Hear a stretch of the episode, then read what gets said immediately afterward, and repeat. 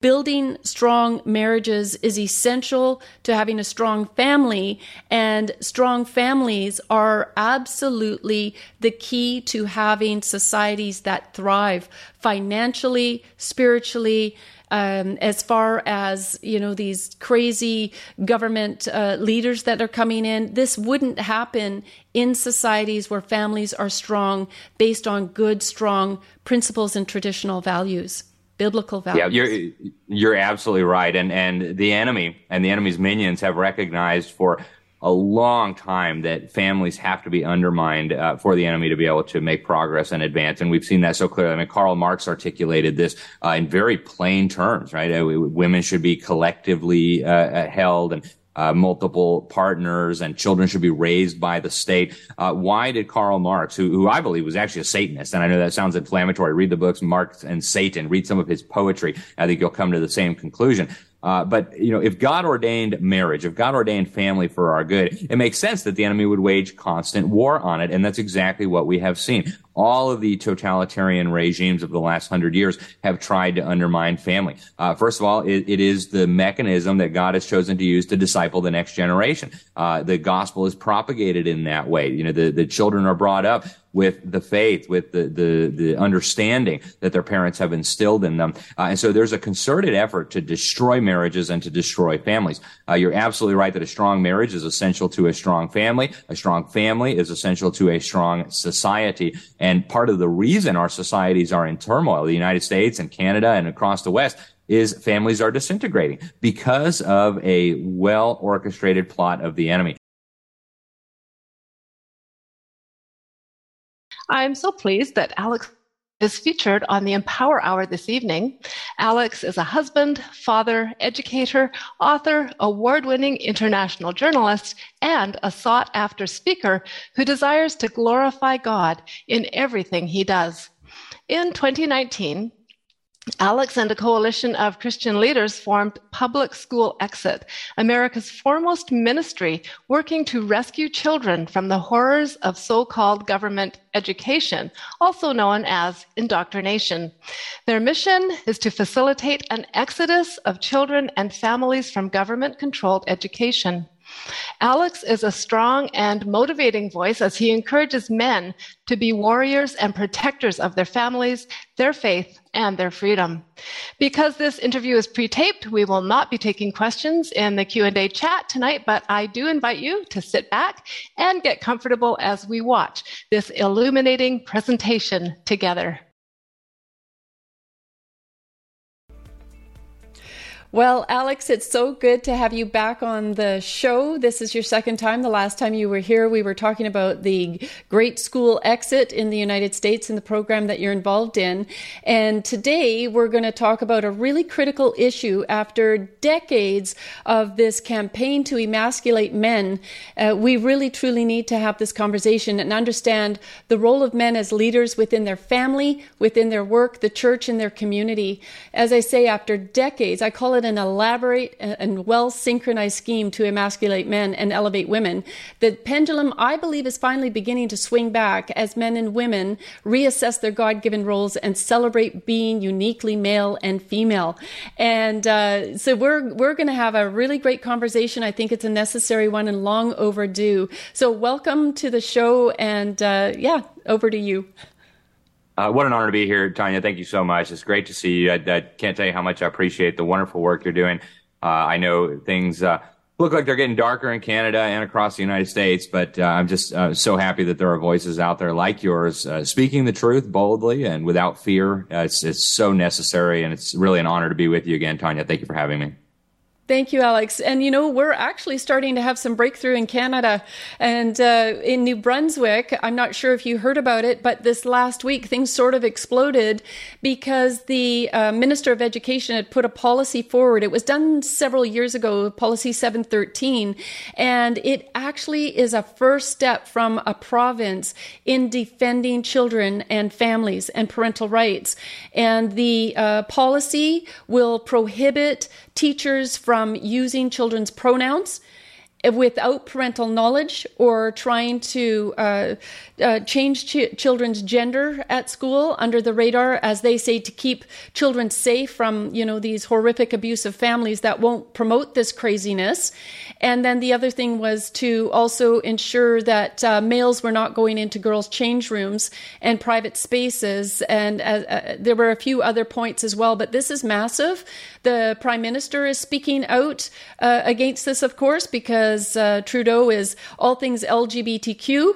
He's also announced this week the Rainbow Railroad, joining with the Rainbow Railroad to bring all the homosexuals around the world into Canada to be safe and as well as unions and others are, uh, you know, opposing what uh, Premier Higgs and the Education Minister, Minister Hogan um, have done here. And so the LGBTQ uh, radical activists are absolutely in a frenzy right now because they're comparing it to Florida they're saying that this is the beginning as in Florida. Other provinces are watching what's going on. And so I sent out a massive uh, um, campaign yesterday for everybody across the nation. We have a really large email list to provide all of the support possible for Premier Higgs and uh, Bill Hogan. And so we're really excited about that. This is really big. Parents are coming out to school boards, and uh, we were several years behind you in the United States because, you know, Obama brought this in, and when Trudeau got in, he started uh, pushing it. So um, I always kept saying, you know, it's only a matter of time before some civility and sanity starts to come back into the political platform here, landscape in, in Canada. So, yeah, it's, it's very encouraging. And, uh, you know, these, these are small steps in the big scheme of things, but it shows a movement in the right direction. And you know the the media, and I'm sure the same is true in Canada, is hyperventilating about this, and uh, oh, this is an attack. It's absolutely not. And and the thing is, the voters saw right through that. Here in Florida, you know, speaking from from our perspective here, uh, our governor passed with the support of the legislature these measures, uh, and they're they're hardly radical. I mean, all, all, they're saying is, you know, don't sexualize kids, don't indoctrinate them with LGBT stuff before the third grade. I mean, you know, that's a very common sense proposal. I would say it doesn't go nearly far enough, but again, step in the right direction. And the media, you know, acted like uh, Ron DeSantis, our governor, was literally Hitler. I can't tell you how many times I heard that. He's literally Hitler because he doesn't think we need to teach second graders that they can chop off private parts. Uh, and and the voters saw right through that. He was reelected by a massive margin, sixty to forty. You know, our state uh, here in Florida historically has been what we call a swing state. You know, it could go Democrat or Republican. It's been kind of in between over the years, but uh, to, to have a margin like that, 60-40 in the last gubernatorial election shows you that the voters are really not buying into this. Mainstream people don't think children need to be sexualized at taxpayer expense in public schools. People don't think that their children need to be taught that they might have been born in the wrong body. Uh, and this is true across the political spectrum. You talk to a normal average Democrat, they also don't want their children uh, being deceived with these kinds of lies. So, uh, despite the, the media hysteria, despite the comments of your prime minister and, and of course, uh, Joe Biden, the reality is that voters do not support this kind of stuff. And that's very encouraging to know that the population is not buying into the stuff that the corporations and the government is pushing. Yeah, we're really excited about it. We've had a massive campaign since a year ago, Stop SOGI 123, the uh, comprehensive sexuality education that comes from the UN. It's known as the Wynne Sex Ed in Ontario. And across the nation, we have over 100 chapters now, and I'm really excited about it because in lockstep, we're working together and serving all of the school board trustees, warning them that you're going down a bad path here. And if you continue to support this, uh, when this starts to unfold, you could be held personally liable.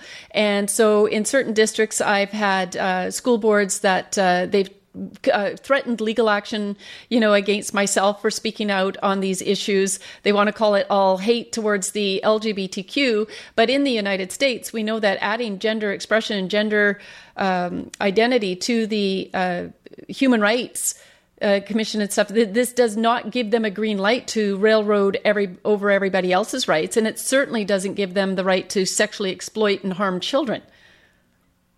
Yeah, that's exactly right. And, uh, you know, if, if, you look at who is being hateful here, I, I, think it's very obvious who's being hateful. Anybody can just look at this objectively and de- decide for themselves who's being hateful. The people who are being hateful are the people who are using vile language, who are making threats, Um, in California, I don't know if you saw, but uh, the, the state of California just filed a new bill that would actually uh, criminalize parents not affirming uh, the gender confusion of their children, uh, and in fact would would break up a family. It would could be considered under the law uh, child abuse for a parent not to affirm their confused child if he or she believes that he might have been born in the wrong body or whatever.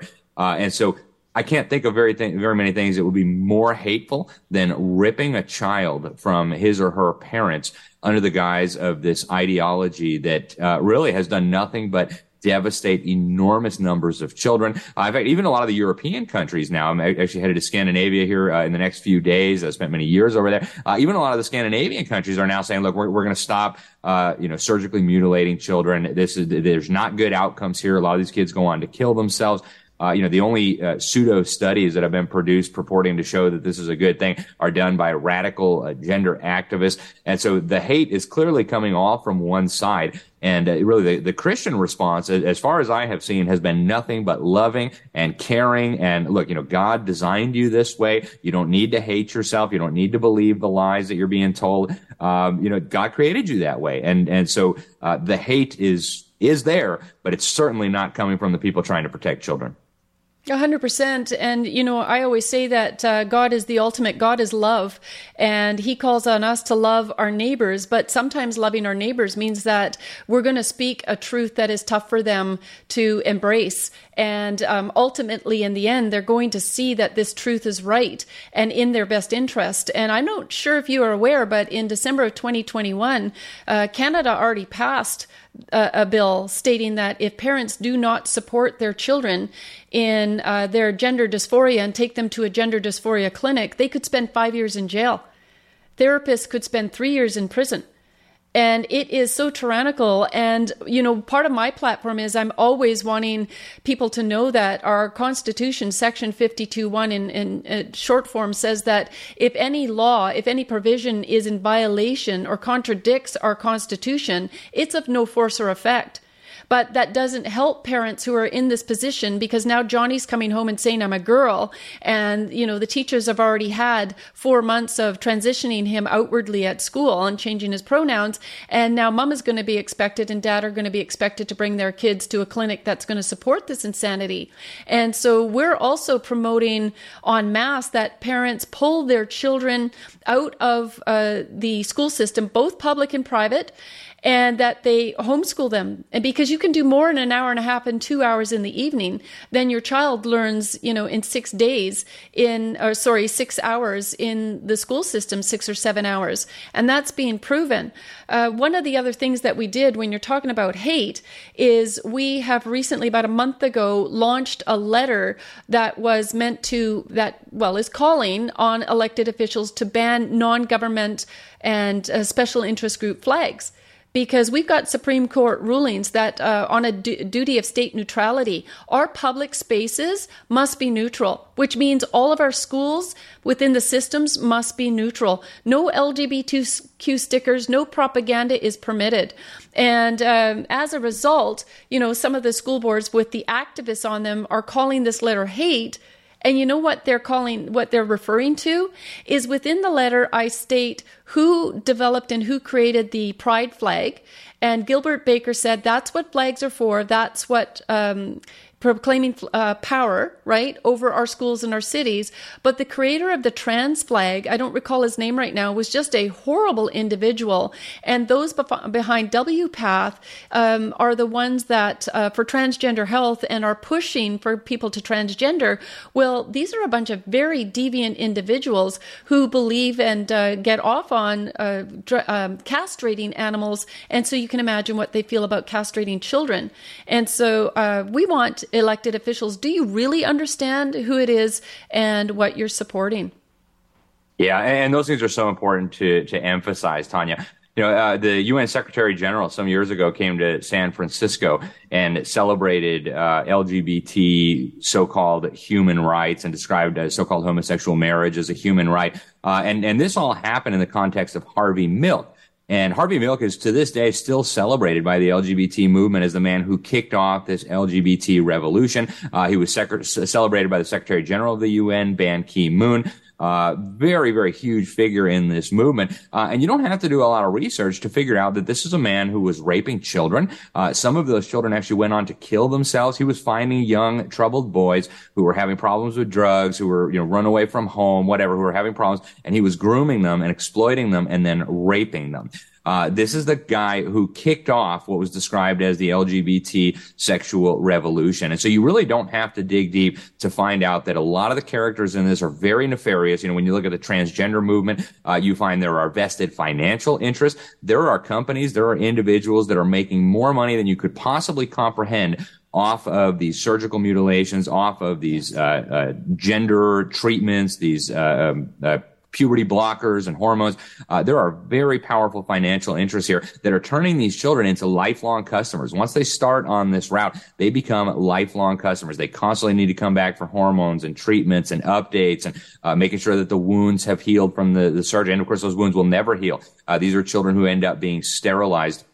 Uh, and, you know, to go back to something you said a moment ago, too, about the efforts to criminalize parents, the efforts to criminalize those of us who speak out in love about what's happening here.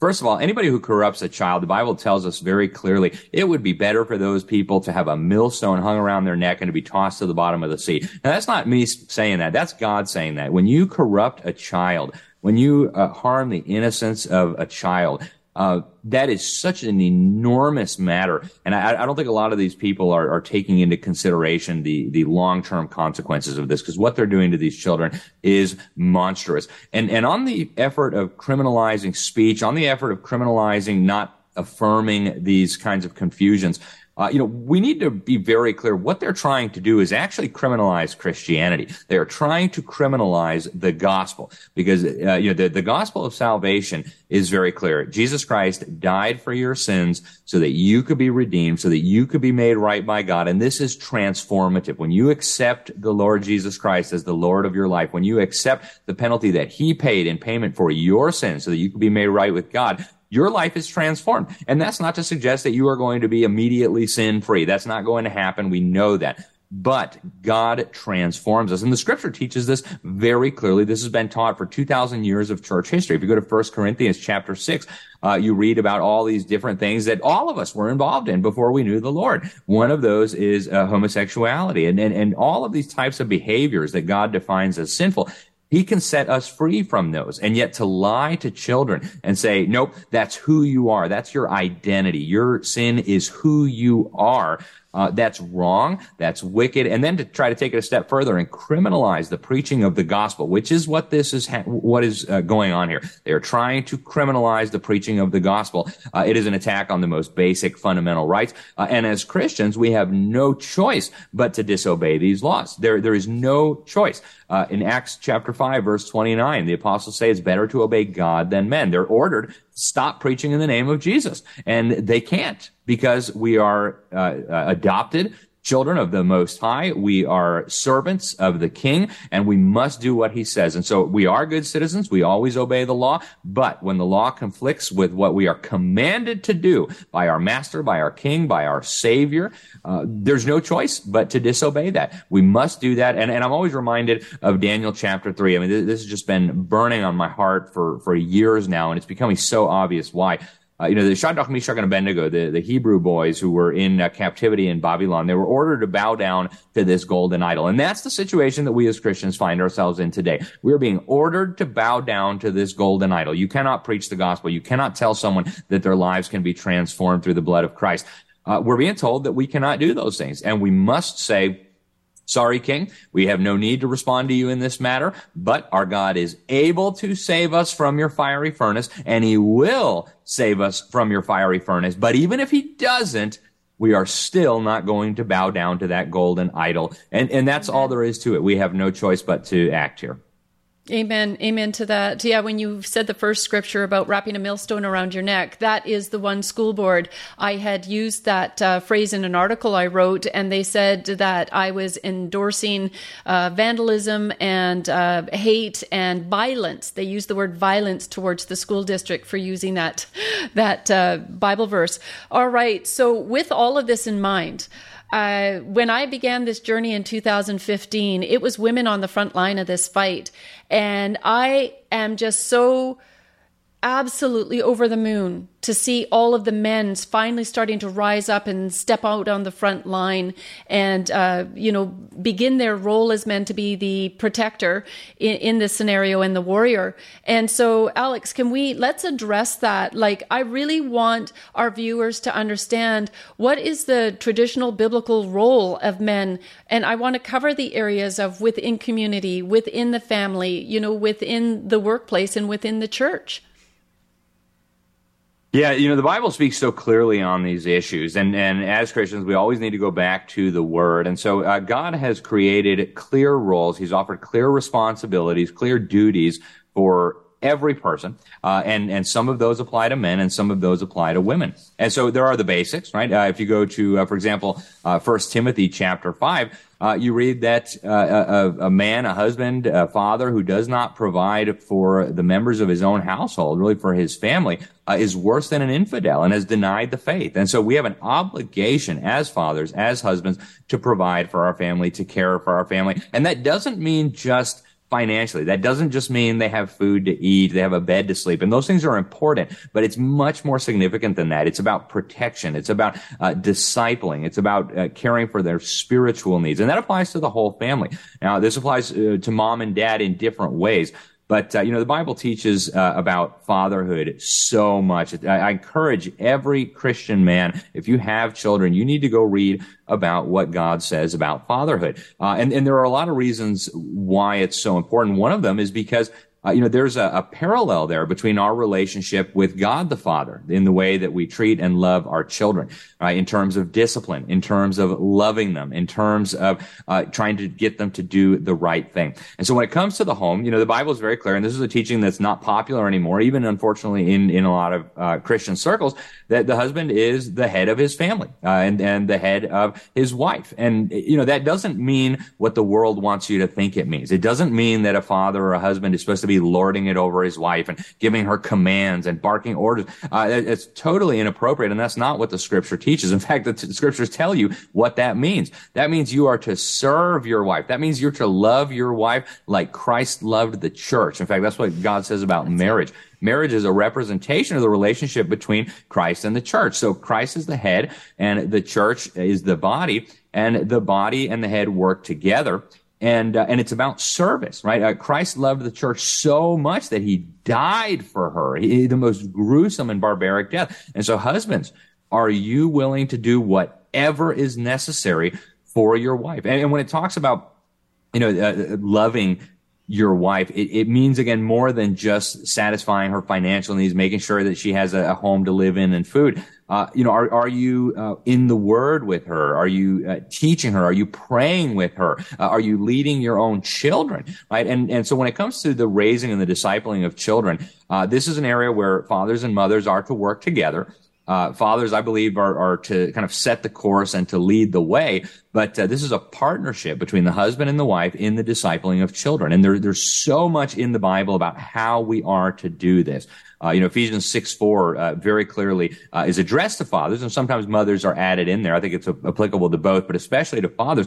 Uh, it says that you are not to provoke your children to anger, but you're supposed to raise them up in the fear and the discipline and the admonition of the Lord. So it's a, a critical responsibility that we all have. Uh, as fathers and as husbands is, is bringing our children up in the fear and the discipline and the admonition of the Lord. Uh, now, people talk about the Great Commission. A lot of churches are scared to talk about any of the issues that are facing our culture. And their standard reply is, well, Great Commission. We're, we're just preaching the gospel. And so we're not going to talk about those sensitive issues about gender. We're not going to talk about the abortion issues. We're not going to talk about, uh, you know, God's design for family. We're not going to talk about God's design for government. That's political.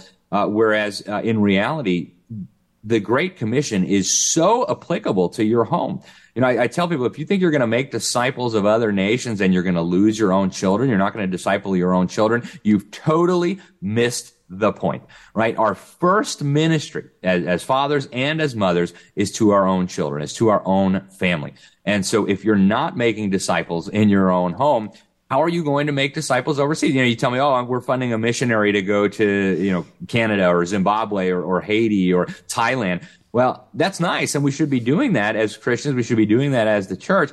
But don't tell me that when the church is losing 80 to 90% of its young people because they're being discipled by the world. So, you know, fathers have an obligation to provide for their families, to love their families, to serve their families, right? The, the term servant leadership is almost cliche, but I do think it's important to emphasize, you know, leadership in the Christian context is different than what the world thinks of as leadership. You know, when the world thinks of leadership, they think of uh, government uh, uh, policies and mandates, even authoritarian. Uh, that's not what Christian leadership looks like. And in fact, this is specifically addressed in the text of the scripture right? Uh, leadership in the Christian context is not like it is for the Gentiles. It's not about lording it over others. It's about serving others. And so as husbands, as fathers, we need to be serving our families. We need to be serving our wives. We need to be serving our own children. And we need to be carrying out those tasks that God has set before us, starting with the basics, providing financially and, and so on. But much more importantly than that, having an eye on eternity and, and being in the word and teaching the truth about God from the scriptures. Right. That that's amazing, uh, um, Alex, and I completely 100% agree with you. So many people, uh, with all the women's movements over the years, right? A knee jerk reaction is to be offended. There's no man that's going to have authority over me, but it's a blessing it is a gift and a blessing to women to be in a relationship where men understand uh, what God meant in the design as leader of the family and to be a husband and to be that provider. It is not to be a dictator within the home. And if men are doing that, then they are not in tune with the Lord and, and they're lacking within their own life. And that's where, uh, you know, building their relationship with God has to be first, first and foremost. So it's God first then my wife and family, then my job. And if you've got a good, healthy balance like that, you know, you're on the right track. Recently, I was giving counsel to a couple who were really struggling, like to the point where they're very unhappy in each other's company. And at different times separately, I was having a conversation. And when I was sitting down with the husband, he would said, uh, well, I'm not going to leave her, you know, because, you know, divorce is against God's will. And I said, that's not the reason to stay because that was the commitment he'd made at the altar. I said, that's not what God is asking. He's asking for far much more than that. And you've touched on that right now, right? You need to understand who your wife is.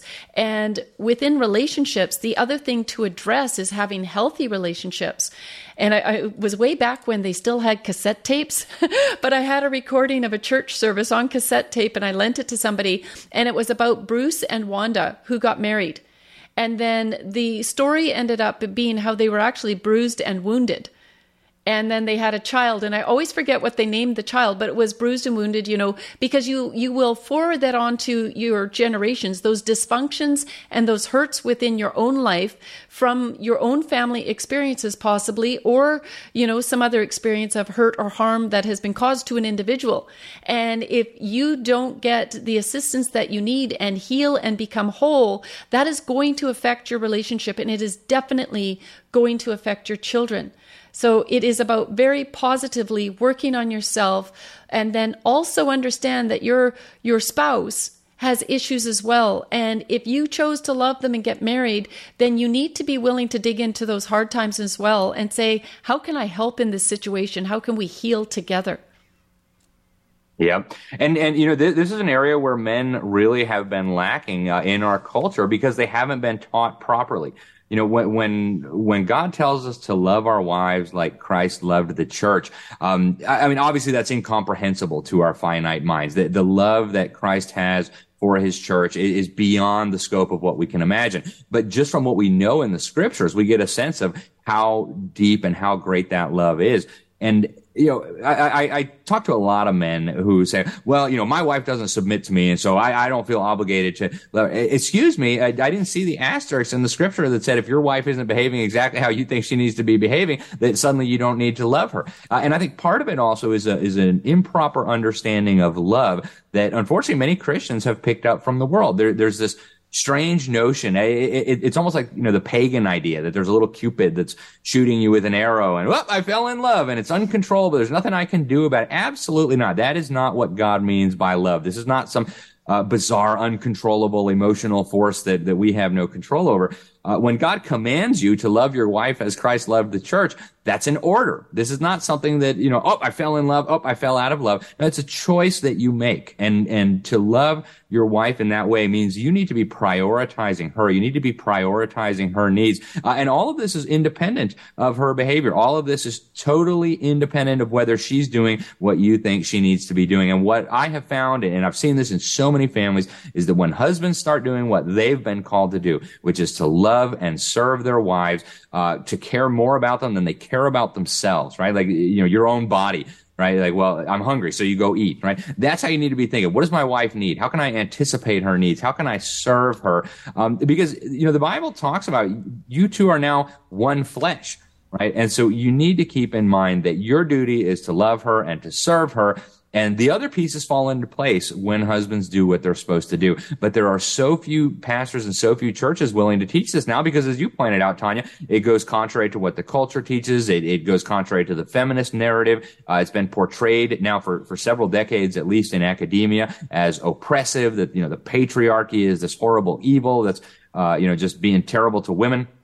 Uh, and you know, husbands, again, you have to love your wives and the other pieces will fall into place. And that's when you really do become a team. Now, on this side of eternity, you know, things are never going to be perfect. We're still sinful. We're still fallen. Uh, you know, we're still going to be pursuing our own selfish ambitions and things like that. But pray and ask the Lord to help you with that. And what you'll find is He will. And when you follow God, and, and this is not true just with family. This is true with every other area. But when you follow God's instructions, Right? Family is an institution that was ordained and created by God. This was not a man-made idea that, hey, we should invent family.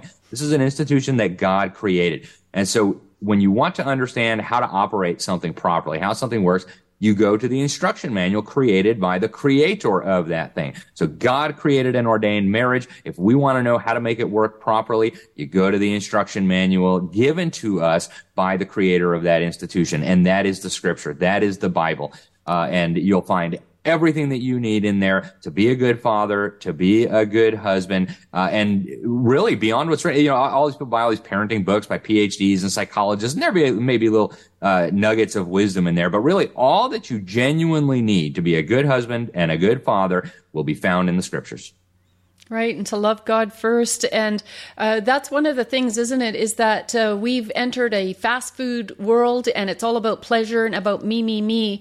And as society is fed that through the media and through the news, it becomes overwhelming as to how do we teach people that every single marriage traditionally that made it to 50 or 60 or 70 years was that they came across these critical moments in their marriage where both individuals said, I've had enough.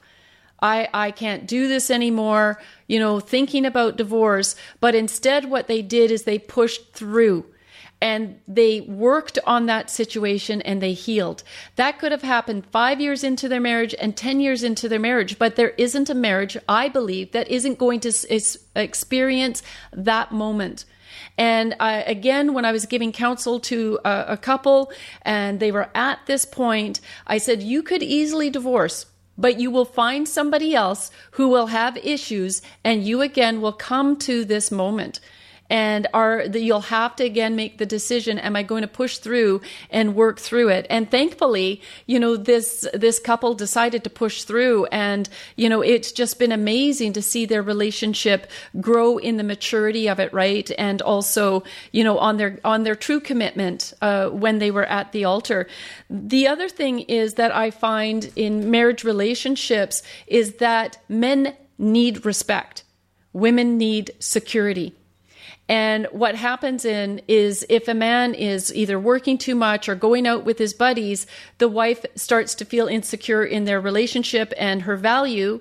And then she starts to make little shots at the husband then the husband starts to feel disrespected, and that as well can feed into, uh, you know, a snowball of events that lead to a miserable situation as well. So we need to understand men are not women. Uh, you know, yes, they need to be compassionate, and yes, they need to be able to work for through um, situations, but they're not going to feel things the same way that women do. And uh, so there's just so much about it, Alex, that uh, you know, building strong marriages is essential to having a strong family, and strong families are absolutely the key to having societies that thrive financially, spiritually, um, as far as you know these crazy government uh, leaders that are coming in this wouldn't happen in societies where families are strong based on good strong principles and traditional values biblical values. Yeah, you're you're absolutely right, and and the enemy and the enemy's minions have recognized for a long time that families have to be undermined uh, for the enemy to be able to make progress and advance. And we've seen that so clearly. I mean, Karl Marx articulated this uh, in very plain terms, right? Uh, women should be collectively uh, uh, held and uh, multiple partners and children should be raised by the state. Uh, why did Karl Marx, who, who I believe was actually a Satanist, and I know that sounds inflammatory, read the books Marx and Satan, read some of his poetry. I think you'll come to the same conclusion. Uh, but you know, if God ordained marriage, if God ordained family for our good, it makes sense that the enemy would wage constant war on it, and that's exactly what we have seen all of the totalitarian regimes of the last hundred years have tried to undermine family. Uh, first of all, it, it is the mechanism that God has chosen to use to disciple the next generation. Uh, the gospel is propagated in that way. You know, the, the children are brought up with the faith, with the, the, the understanding that their parents have instilled in them. Uh, and so there's a concerted effort to destroy marriages and to destroy families. Uh, you're absolutely right that a strong marriage is essential to a strong family. A strong family is essential to a strong society. And part of the reason our societies are in turmoil, the United States and Canada and across the West, is families are disintegrating because of a well orchestrated plot of the enemy. Um, and you said so many things there, Tanya. I, I, would love to address more of them. Uh, for example, uh, you know, the issue of, of, husbands needing respect. You're absolutely right. And the scripture actually teaches that uh, wives should respect their husbands. Um, and you know, that doesn't mean just a, a blind, ridiculous respect. And, and it doesn't mean unquestioning submission to ungodly order. Just like I, I, said earlier, we are commanded to defy illegitimate decrees from government if they're telling us we can't preach the gospel, if they're telling us we must participate in abortions. Uh, so the same is true in a marriage. If a husband tells his wife to do something that's unbiblical, that's evil, uh, she has an obligation to say, no, my first allegiance is to God, and therefore, no, I won't go earn money by prostituting myself. No, I won't subject our children to you know pick your your horror that have, have now become so prevalent in our culture. So there are some lines there, but it is important for wives to respect their husbands, uh, and and the scriptures teach this. So what I what I tell both husbands and wives is, you know, you do the part that God has assigned to you, and and watch the miraculous transformation that happens in your family. So you know, there are wives out there listening and say, well, my husband is ungodly. Well, that's unfortunate, and I'm sorry about that. But God addresses that. Uh, you know, you may not be able to change your husband on your own, but you do what you're called to do, and watch how God works there. Watch how your uh, obedience to God's word will work in His life. The Holy Spirit can use that to convict him and, and bring him to his senses. Uh, you also, I, I, think, hit on something really important. There are so many men today. Um, and, and I don't say this from a position of judgment, but there are so many men today who've just gotten so obsessed with things that are absolutely insignificant. And, and, you know, without picking on any one category of things, you know, if, if you're spending 10 hours a week on sports and, you know, you're, you're screaming at the TV and you're using all this energy on cheering for your sports team, uh, you know, pray about that. Is that what God would really have you doing during those 10 hours? You know, if you're one of the guys who are into video games and, and some of my own friends, you know, they play a lot of video games and I, I, I try my best to encourage them to find more productive uses of their time, like maybe worship together with your family, maybe be in prayer, maybe read the word, uh, maybe go through, a, you know, devotional. But if you're finding yourself playing all this time on video games and your wife is having to come in and say, honey, you know, dinner's ready. Honey, can you help me with the, the dishes? Uh, you know, that, that's probably become a problem. And, uh, you know, is that really a godly use of your time? God's only given us a limited amount of hours on this earth. Uh, use them to do the things God has called you to do, including loving and serving your wife, including discipling your children. And uh, what you'll find as you devote more and more time to the things that God has called you to do, rather than the things that the world is interested in, like video games, like sport. You know, without picking on sports mm-hmm. or video games, it's just the two examples that come to mind uh, you know, what you'll find is that your family will be transformed. And as families are transformed, communities get transformed, government gets transformed, culture gets transformed. So there are all these benefits to it as well. Uh, and, and you notice people are unhappy. You notice people are unfulfilled. We all see this around us. There's no question about it. And I think a big part of the reason is Their family is not operating in the manner that God has prescribed in his word. So get into the word, read it, uh, you know, follow those advice. Wives, even if your husband's not perfect and he's not going to be, respect him, right? Uh, husbands, even if your wife is not perfect and she's not going to be, honor her and love her and serve her. And what you'll find is that the other partner in this union, in this team, if you will, that God has ordained will start changing as well and amazing things will happen. And, you know, children pick up on that too. When mom and dad are constantly fighting, you know, they, they don't have that sense of security that they need to really thrive. And again, if your marriage is a representation of the relationship between Christ and the church, and you're constantly bickering and you're arguing, and you're screaming at each other, uh, you know, what does that show your children about the relationship between Christ and the church? So we really need to try very hard on this. And, and it really does begin in our own home. I'm, I'm so glad we're talking about this today, Tanya, because a lot of people want to talk about the politics. Very important. And the culture. It's very important. But, you know, we can't determine what's happening in parliament. We can't fix what's happening in Congress. What we can do is work on our own family and the little sphere of influence that God has given us. And as that gets transformed on the biblical model, that radiates outward. And then you become a shining light in this dark culture and in, in this increasingly dark environment that we find ourselves in. And people look at that and they say, wow, you know, what, what do they have? Uh, and, and that's a powerful testimony as well. You know, people look at your family and they say, something's different about them. You know, the children are well behaved and, and, they're smart and they're not disrespectful. And the husband and the wife, they seem to actually like each other. And, you know, people look at that and, and then they want to know why. And so then they're going to go and seek Christ. So there's so many benefits from this. And again, it's all laid out in his word. I love it. I love it. Yeah, it's got to be initially that's where we start is on the focus on the family, as James Dobson so aptly put it. Mm-hmm.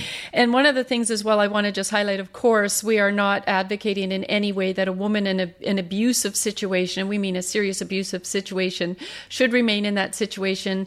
And God doesn't want you to either, but you have to, you know, at the capacity of what we're talking about in being sacrificial in your relationship towards each other and towards your your children.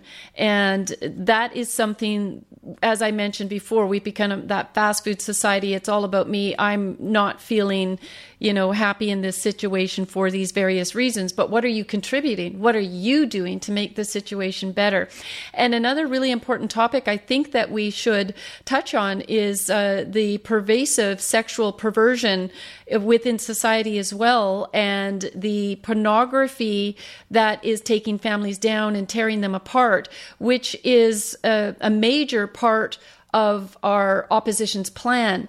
And I've had Jon Uhler on the show a couple of times, and we he and I are working together on some things. And of course, being a, a certified uh, sex offender therapist, he understands the damage of pornography and that it breaks down uh, a man. And, and men are the ones that are the majority that deal with this. And this is intentional. This is the enemy getting a foothold into your life because when you watch pornography of course shame comes in and then whether you're in a relationship and hiding this that shame will cause you to respond and react in certain situations where your wife may say something and you're taking something very sim- uh, simply and you're inflating that within your own mind.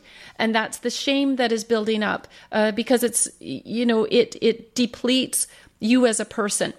And if that is given a foothold to grow, it will it will lead to other behaviors in your life that will break down your relationship and the intimacy between you and your wife, you and your children. And so I think that this is something that needs to be addressed as well.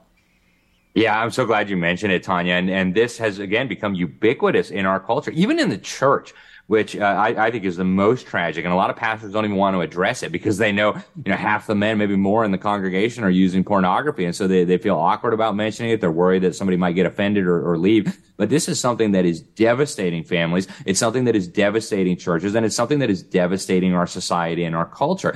Now, Jesus was very clear. You know, he set the bar way, way higher than say, you know, the Old Testament and the Ten Commandments did, right? Uh, God says if you look on a woman with lust, you have committed adultery with her in your heart. And so every time you go to your computer and you're, you're looking at that filth, uh, you are committing adultery with uh, that woman or those people who you're seeing on the screen in your heart. Now, how do you think your marriage is going to be if you are constantly committing adultery? If you're constantly fantasizing about women who are not your wife, if you're constantly fantasizing about horrible. I mean, you know, some of the stuff that, that's in pornography is just absolutely horrific. It, it, why would you want those images burned into your mind? It, and I think a lot of men don't realize the devastating impact that it has.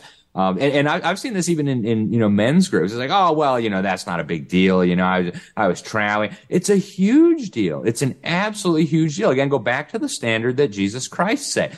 You are committing adultery every time you're going to look at that pornography. Uh, that is going to, to absolutely darken your heart. That is going to mess up your senses. It's going to make it very difficult to have a, a true, fulfilling, and loving relationship with your wife. It's actually going to, uh, to impact, you know, without getting too graphic, the, the sexual relationship with your wife. And so this is something that you absolutely must cut out. Uh, and you know, I, I, understand for a lot of men, they, they've gotten what's called addicted, you know, and, and the brain works in, in, some ways similar to the way it is with drug addictions. You know, your brain gets used to these little doses of chemicals when, when you're doing this, but you must, I implore you, you must get that out of your life. And, uh, you know, wives, if your husband is struggling with this, that's something that you need to help them with, but they need to get that out of your home. And this, this is something that, as you pointed out, Tanya, this has an effect on your children too. Uh, this is something that devastates families.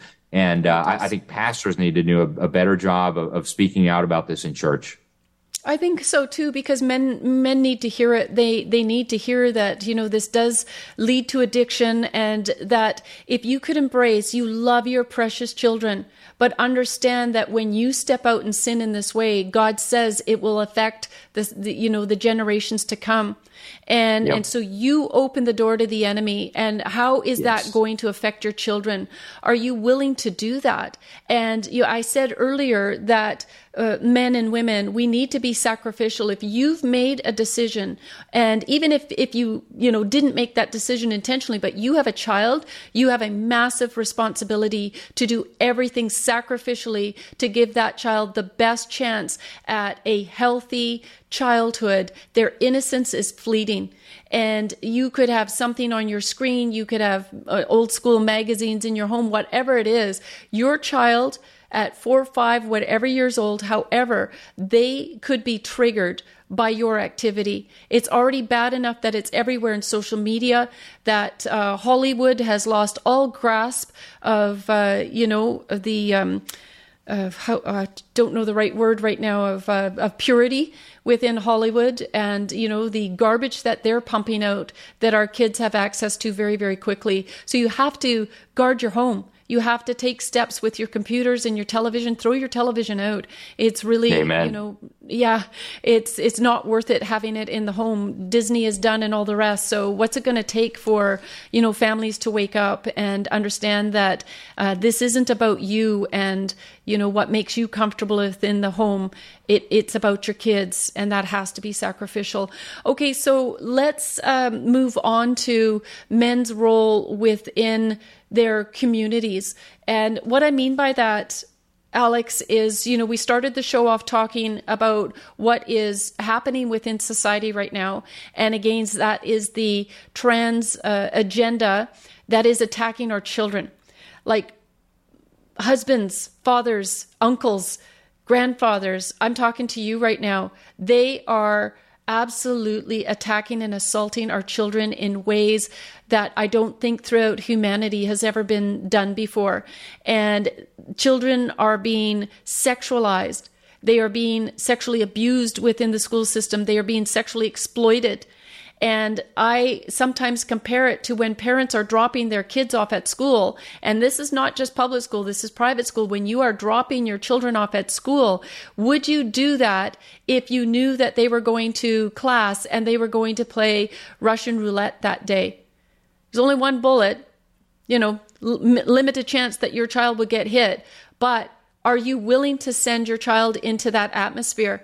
And this is what is happening. You do not know if your son or daughter is the one that is going to be easily persuaded by the propaganda that is going on in the school saying you could be born in the wrong body.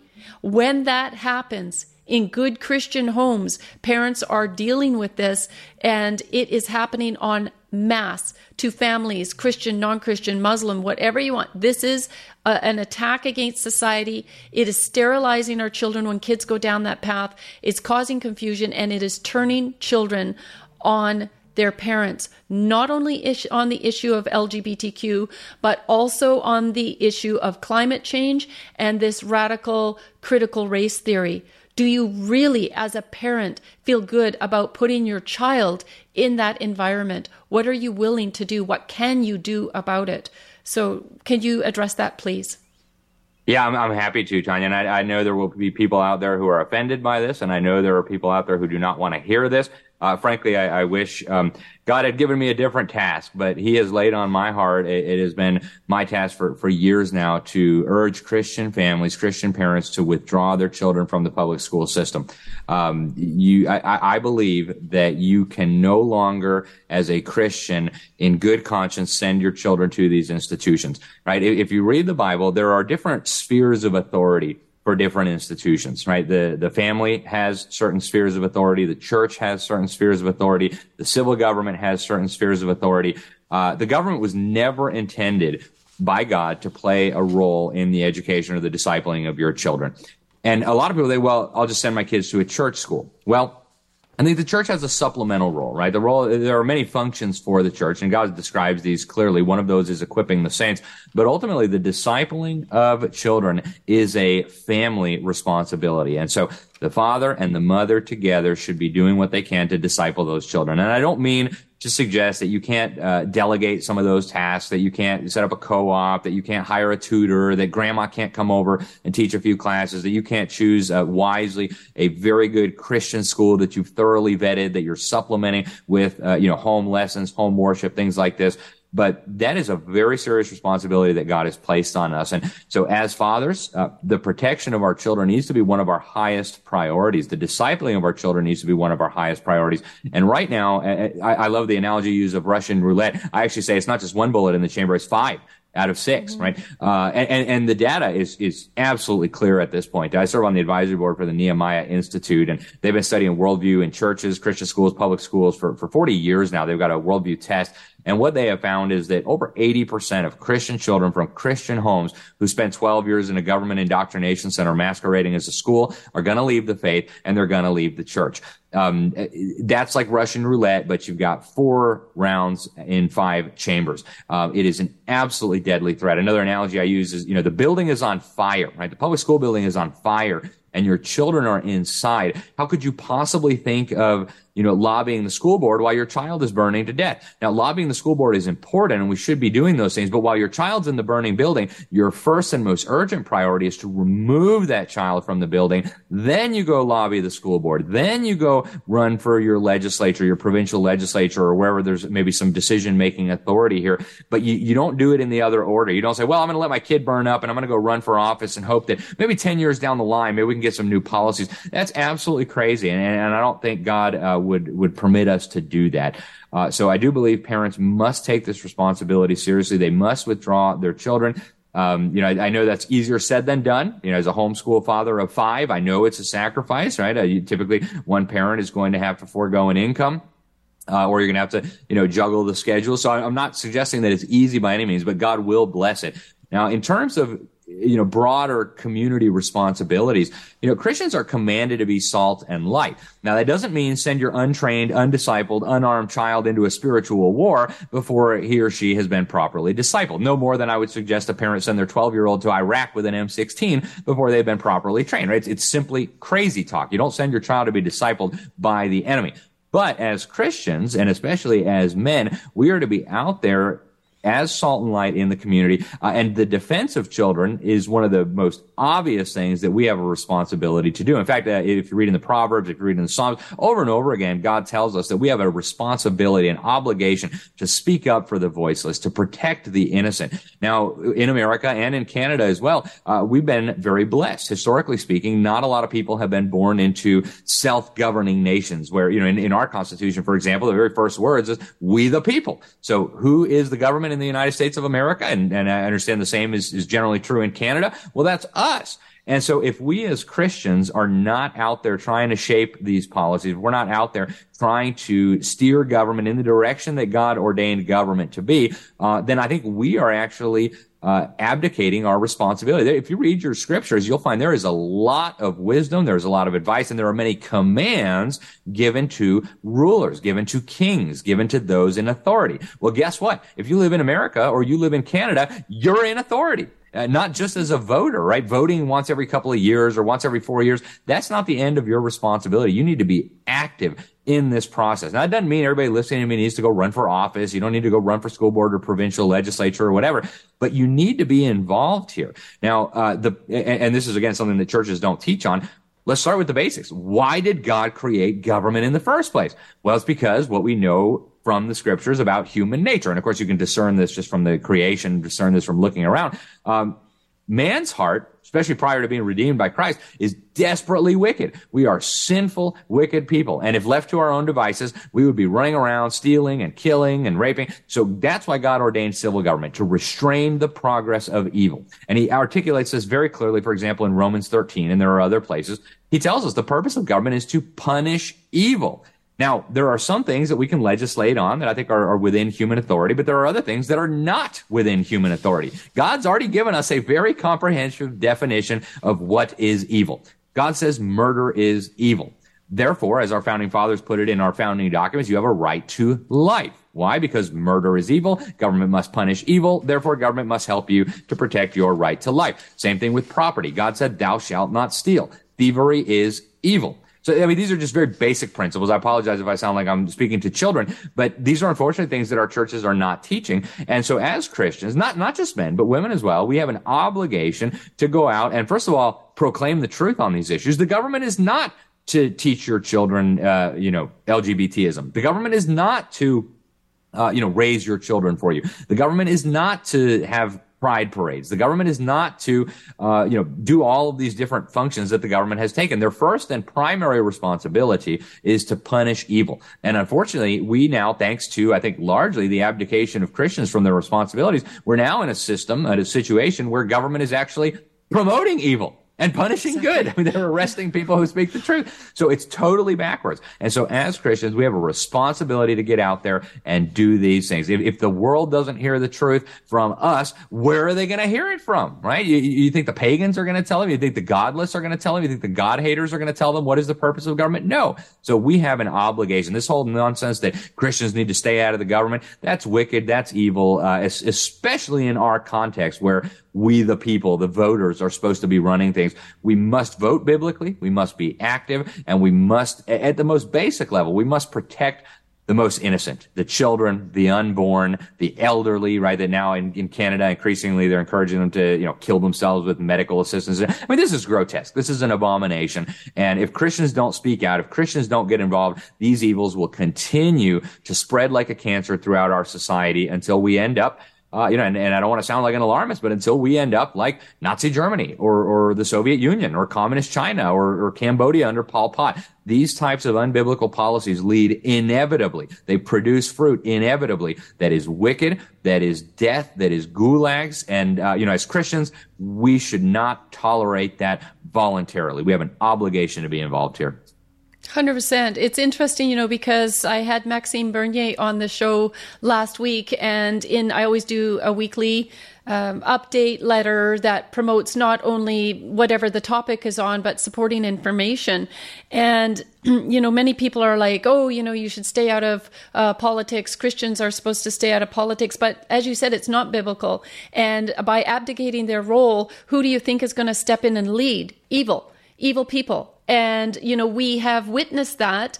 And I don't want to just say, you know, well, you know, people were busy raising their families and, uh, you know, didn't see the evil that was prevailing behind the curtain because we do have to take responsibility at some level to say, did you care about who you voted for? on the day of election? Did you look into who this person was? And a campaign that Action for Canada has as as part of many massive campaigns that we've got going on nationwide, but is to implement chapters into every single town and community across this country. And I love showing the map because it we have over a hundred uh, chapters. We're vetting many more people, but then within those communities, what our objective is is to uh, you know pull on the members in the communities to grow up to such a level that we can uh, have a say in those elections, that we will win those elections. But beyond that, we're also going into churches and we're asking them to be part of our community, to open their doors to Action for Canada so that we can have meetings within there with, with the community members, that homeschoolers would have a safe place with teachers to come and learn, and um, even for churches to open up schools within, you know, their facilities. And this is growing and it's catching on and it's amazing. But when we abdicate that role, uh, you know, we're going to experience exactly what we're facing today. We have to care about the leaders. We have to care are they a person that truly, uh, not just by lip service, says, yes, you know what, I'm a Christian? Is it modeled in their life? Is there evidence of it? Are they on the front line of this war with us? And as Alex was saying, you know, for men to be involved in their communities, yes, it's important to be involved with your family. It's number one. But we do need you participating within the community. We do need you caring about who is being elected into office at all levels of government, municipal, provincial, and federal. And um, I, I just love that. It's it is absolutely essential, uh, Alex, and I, I appreciate you uh, covering all of these uh, topics with us. Now, is there anything else? I know that we've uh, we're at the hour point here. Is there anything else that you would like to encourage men in today as far as their role? Uh, one thing that I have been considering in Canada, you know that uh, nations around the world are calling Justin Trudeau a dictator. Like it's it's really bad. But yeah what is also happening is through Action for Canada's resources, uh, we're not just a organization reporting on the bad things that are happening. We're calling on Canadians to assert their rights, and in order to do that, they need to be um, knowledgeable and understand what those rights are. So all of our resources apply the Constitution, the Charter, the Coronation Oath, and the Criminal Code, and within that, I always say knowledge is power. And when you have it, you got to use it and you got to share it. And so that is one of the ways that individuals can easily get involved in their communities is either decide to lead a chapter or attend, show up go to the municipal meetings and make sure that uh, you're having a voice, that you understand what's going on there. Because there's frightening things. If you go where we've talked a lot about school boards today, but as you know, Alex, there's the 15 minute cities and the smart cities, but the policies that have already been um, implemented within cities and townships is frightening. And the way to turn that around is to let your councils know these are in violations of all my rights. This is an exercise in futility. I will not be complying. My family will not be complying, and I will be on the front line of this. What does a warrior spirit look like within uh, within a man in this um, elevated situation that we have today? Well, I think you hit the nail on the head right there, Tanya, and that is how we should be approaching all these things. You know, we, we talked quite a bit about uh, the responsibility within the family. We talked some about the responsibility within the government, and you know, I would just maybe add to that responsibility within the church. Um, you know, read your your Bible. What does God say is the function of the church? Is to equip the saints. Pastors are to preach the whole counsel of God. And that means not just, you know, 52 different versions of John 3.16 sermons, uh, mostly taken out of context and, and misapplied. Uh, that means we need to be teaching about all of these different areas. I mean, have you been studying systematic theology? What does God say about this and this and this? Uh, is your pastor preaching on government, on family, on education, on culture, on abortion? These are all things that are clearly addressed in the Word of God. And so churches should be equipping the saints to be active, not just in their families, not just in the government, but also within the church. Church? Are we serving our communities, right? Uh, one of the things that we as Christians should be doing is serving the poor, right? A lot of the responsibilities that government has usurped from the church and from the individual Christian uh, and from the family uh, have been usurped because the churches haven't been fulfilling their responsibility and Christian families have not been fulfilling their responsibility. So we need to get back to those understandings and Jesus Christ needs to be the Lord of every area of our life. And that means not just, you know, one hour on Sunday. That means the whole week. That means our job. That means our business. That means our family. That means the education of our children. That means every single area needs to be in submission to what God has told us. Uh, and as more and more of us start doing these things, as more and more of us are in the Word and praying and joining with other Christians to impact the culture positively, to impact our families positively, uh, and even the church, what we'll see is, is an incredible transformation. And folks, the time is urgent. I mean, look at what is happening around you. How much more of this are you going to take before you say, I'm not going to take this anymore. I'm going to do what God has called me to do. You know, and, and the Great Commission, maybe we can end, end on this. You know, oftentimes when you hear pastors say it, they say, go make disciples of all nations and baptize them in the name of the Father and the Son and the Holy Spirit. And then they cut off the, the tail end there, which is teaching them to obey all the things that I have commanded you. And so as Christians, we should be obedient and we should be teaching other Christians to be obedient. And, and to be obedient means to be obedient in all areas, in our responsibility to our family, husbands responsibilities to your wives wives responsibilities to your husbands parents responsibilities to your children all of us obviously our responsibilities to our king uh, you know, all of us as in our responsibility as voters, as citizens to be active in, in the process, all of us as members of a, of a local church in our responsibility as members of that church. So we've got all these responsibilities that God has given us. We need to be taking those seriously. Now, we are one body with many members. And so all of us don't have to do all of these things, right? All of us need to be involved in the Great Commission and all these things, but every member of the body has a different function. And, and the scriptures talk about this, right? What's the ear going to say to the eye? Like, hey, you should be doing something different. No, we all have a different role. So pray about it, read your Bible, find out where does God want you in this battle because we're in a spiritual war and God has told us the weapons at our disposal. Right? Go read Ephesians chapter six. It's laid out so clearly. Everything you need to know about this battle we find ourselves in is right there. This is a war waged on us by powers and principalities, by the spiritual forces of wickedness and darkness in high places, in the celestial places. And God tells us that our weapon here is the sword of the Spirit, which is, of course, the Word of God. And all these things have answers to them, right? When they say there's infinity genders, no, male and female. God created them male and female, right? All these different issues that are popping up, we've got the answers. They're in God's word. Uh, the shield of faith. That's how we're going to quench all the fiery darts of the wicked one. Now, remember, God is sovereign. So the whole battle is not up to you, right? And praise the Lord, that the battle is not up to us. God is already victorious. We just need to do what He's called us to do. Uh, you know, and I, I, hear a lot of people, well, he's coming back soon. We're going to be raptured. Okay. May, maybe he will. Maybe he won't. I don't know. I don't know if he's coming back tomorrow or 10 years from now. You know, we'll leave that theological debate for another time.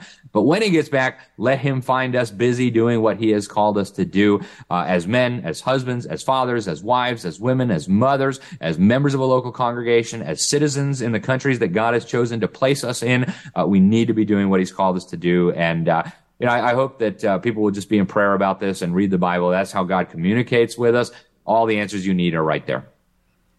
Right. Amen to that, Alex. Um, I think we've pretty much covered it all. And I really appreciate you being on the show. I hope that many people, uh, you know, will embrace the words and the advice that you've given. This really is, there is a tangible way to turn this country around. And Second Chronicles even adds, because, you know, our nations have turned their back on God. When they open the door to abortion, I mean, you, you have abortion legislation in uh, America, but Canada doesn't have any. You can a child up to full term and it's it's deplorable it's disgusting we need a law. And so, you know, we need to be on the front line of uh, fighting for all humanity. But, you know, when we, when we take a look at uh, our involvement and then without having an abortion legislation in Canada and opening up the sacrifice of our children to Baal, which is really what this is, it's a very demonic force, you then open up to same sex marriages, which is outside of, of God's perfect plan, you know, for marriage. Sexual deviance starts to come in and it has no limit. It will just keep pushing and pushing. And now we have the sacrifice of children within our school systems uh, to sexual deviants who are are uh, you know just. Um, I'm at a loss that they're, that they're they're so deeply integrated into the the school system and pulling our children their way, and they're being lost to this. Uh, so we do we do have a big work ahead of us but second chronicles says that if you take a look at all of these things that we've been involved in that we've permitted that we've sit, sat back and been complicit to god says if you humble yourself before him and you get down on your knees and you confess these as sins, even your apathy towards them or your fear in taking a stand and proclaiming the truth, that God says, when you get to that point and He will come and He will heal our land. And so we are appealing to people, even as we speak today and as you view this, if you have been complicit in apathy, you have just turned a blind eye, just go before the Lord and say, you know what, God, I've, I didn't realize it, you know, but I've had a part to play in this, and I'm I'm making a, a choice today that I am going to be speaking boldly the truth, and I am going to be exposing the evil, and I am praying that you would heal our land. And I believe that God is faithful. This is a promise in the scriptures that God says if we as a nation come to this point, that He will heal our land. And I believe that through all of the work in these last few years and with the corners that we're turning right now, God is actually beginning to do that both in the United States. Amazing. What is it? 26 states in the US that are putting legislation in place uh, against all the radical agendas against our children, against transition, against the uh, curriculums, against abortion. And it's yep. just been a beautiful thing to sit back and watch. It gives me hope. It gives Canadians hope. And now we're beginning that process as well. So anything in final that you would like to uh, mention? Yeah, be encouraged, folks. I, I know that it looks uh, like we live in very dark times, and, and we do. We, we certainly do. Some of these things, as you pointed out, Tanya, are unprecedented in human history. A society that is systematically castrating its children, a society that has murdered, in our case here in America, 63 million unborn babies. Uh, it is unspeakably wicked. But be encouraged. Our God is sovereign. Our God is powerful beyond anything any of us can comprehend. Uh, and, and I always tell people, read your Old Testaments. There's so much wisdom and so much insight in the Old Testament that I think we need for today um, you know, some of the stories that just give me so much encouragement of God's people resisting evil, of God's people standing up in defiance of evil decrees, whether it be the Hebrew midwives in Exodus chapter two, telling Pharaoh, uh, basically, no, we're not going to kill the baby boys, regardless of what you say, uh, whether that be uh, Elijah standing up to Ahab and his wickedness, whether that be, uh, you know, Daniel, uh, refusing to follow the uh, law, not to pray to God. Uh, he actually does it publicly. He opens up his window um, and, and, then you read the stories of God using just a, a, small group like Gideon and the 300 to smash this massive Midianite army that had come against God's people. Uh, or you read in Second Kings, there's a couple fascinating stories there. You know, Elisha uh, and his servant, not Elijah, Elisha, uh, the kind of the follower of Elijah. Uh, they they had been helping the king of Israel and. Uh, or, and the king of Syria is after him. He's going to chase him down. He finally finds them, and they've got uh, Elisha and his servant surrounded. And uh, Elisha prays because the servant is freaking out, like, "Oh my goodness, we're surrounded!" So Elisha prays that God open this man's eyes so he can see what's really going on. Uh, and God is faithful, and God responds. He opens the servant's eyes, and he sees that the hills are just covered with angelic beings and chariots of fire. Uh, it's not us who are surrounded; it's them. They should be quaking in their boots. The evil is going to stop. I don't know when. I don't know what role each of us, little small part each of us, will play. But God has got this under control. None of this is a surprise to Him. We just need to be faithful. We need to be encouraged. We need to do what he has called us to do. And Tanya, I'm so grateful for what you are doing, for what Action for Canada is doing. And, you know, there, there's so many wonderful Canadians up there. I'm, I'm just endlessly grateful for what God is doing through you and through uh, the other great Canadians that are standing on these front lines keep it up. Um, we know how this all ends, right? The evil is going to be stopped. Every knee is going to bow. So be encouraged, do what we're supposed to, and God bless you all. Yeah, thank you so much. God is still on the throne and he's fully in control. And he does allow evil to prevail for a time, but it's for our good. So we get on our knees and start looking back to him and turn society around. So Alex, again, thank you too for all the incredible that work that you're doing down in the U.S. to bring awareness and to bring people back to uh, good godly living. So God bless you and we will have you on the show again. Thank you so much, Tanya. God bless you too. Thank you.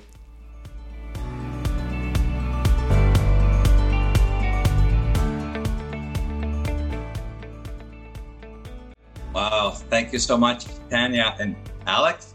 Even though Tanya is not here, that was uh, such great information. A number of years ago, when I was a young man, I uh, knew that the Lord would be coming back someday, but I had a prayer. And I prayed, Lord, if you would be so kind as just to allow me to get married someday before you come back, I would really like that. And the Lord answered my prayer. I got married. And then I thought I would push it a little bit. And I said, Lord, I would really like to be a dad someday, you know, before you come back. And uh, then we found out we couldn't have children. So I kind of accepted that. And so, uh, but a couple of years later, the Lord blessed us with uh, a daughter.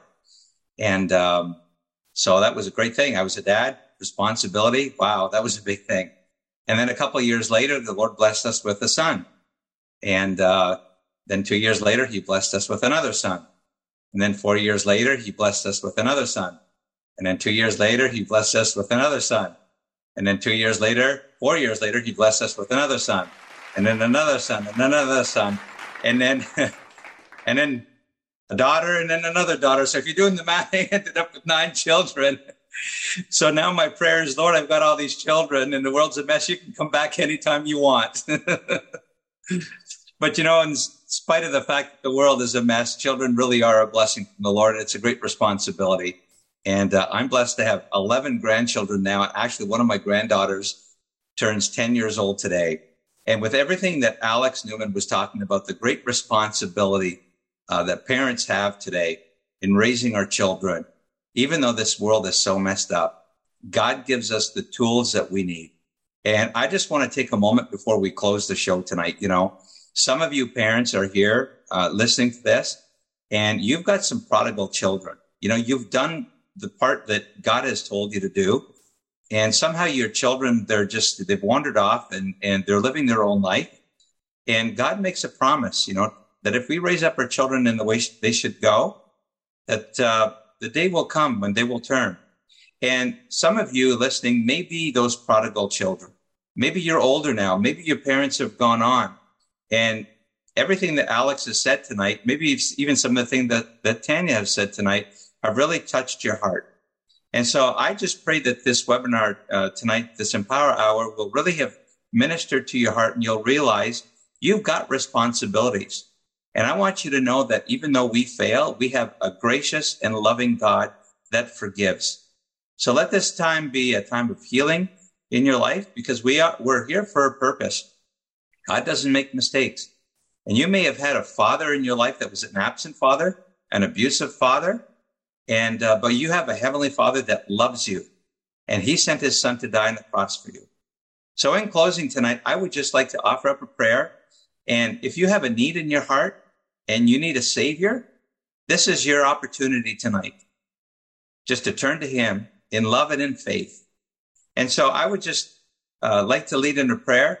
And if that's you tonight and you'd say, Dear God, I'm in need tonight. My life is kind of lost and I realize that I need a savior and I want to receive Jesus Christ by faith in my, in my heart and in my life as my Lord and Savior. And I accept Jesus Christ to be that Savior. And so please save me, cleanse me from all my sin, and I want to be a child of God. I receive Jesus Christ now as my Lord and Savior. In Jesus' name. Now, you may not understand all of that entails or implies, but you realize that there's a need in your heart. And we would like you to reach out to us at uh, uh, prayers at actionforcanada.ca. And we would gladly uh, respond to you and lead you on your, your journey of faith. And so we are so glad that you were part with us tonight. And so we encourage you to join with us next week. We have a very special guest, uh, Majed El Shafie, who's been with us before. And uh, an incredible man who's, uh, uh, wow, yeah, you really have to be with us next week. He will share some, uh, some incredible stories of what he's been doing all over the world. And uh, so please do join us next week. Be sure to register in advance. And so on behalf of all of our team here at Action for Canada, we want to thank you for being with us uh, tonight. Reverence for God gives a man deep strength. His children have a place of refuge and security, taken from Proverbs chapter 14, verse 26. So important. So thank you for that. And uh, we certainly thank the Lord for his ministry and into action for Canada. So thank you again for being with us. God willing, we'll see you next week. So God bless you and God bless Canada.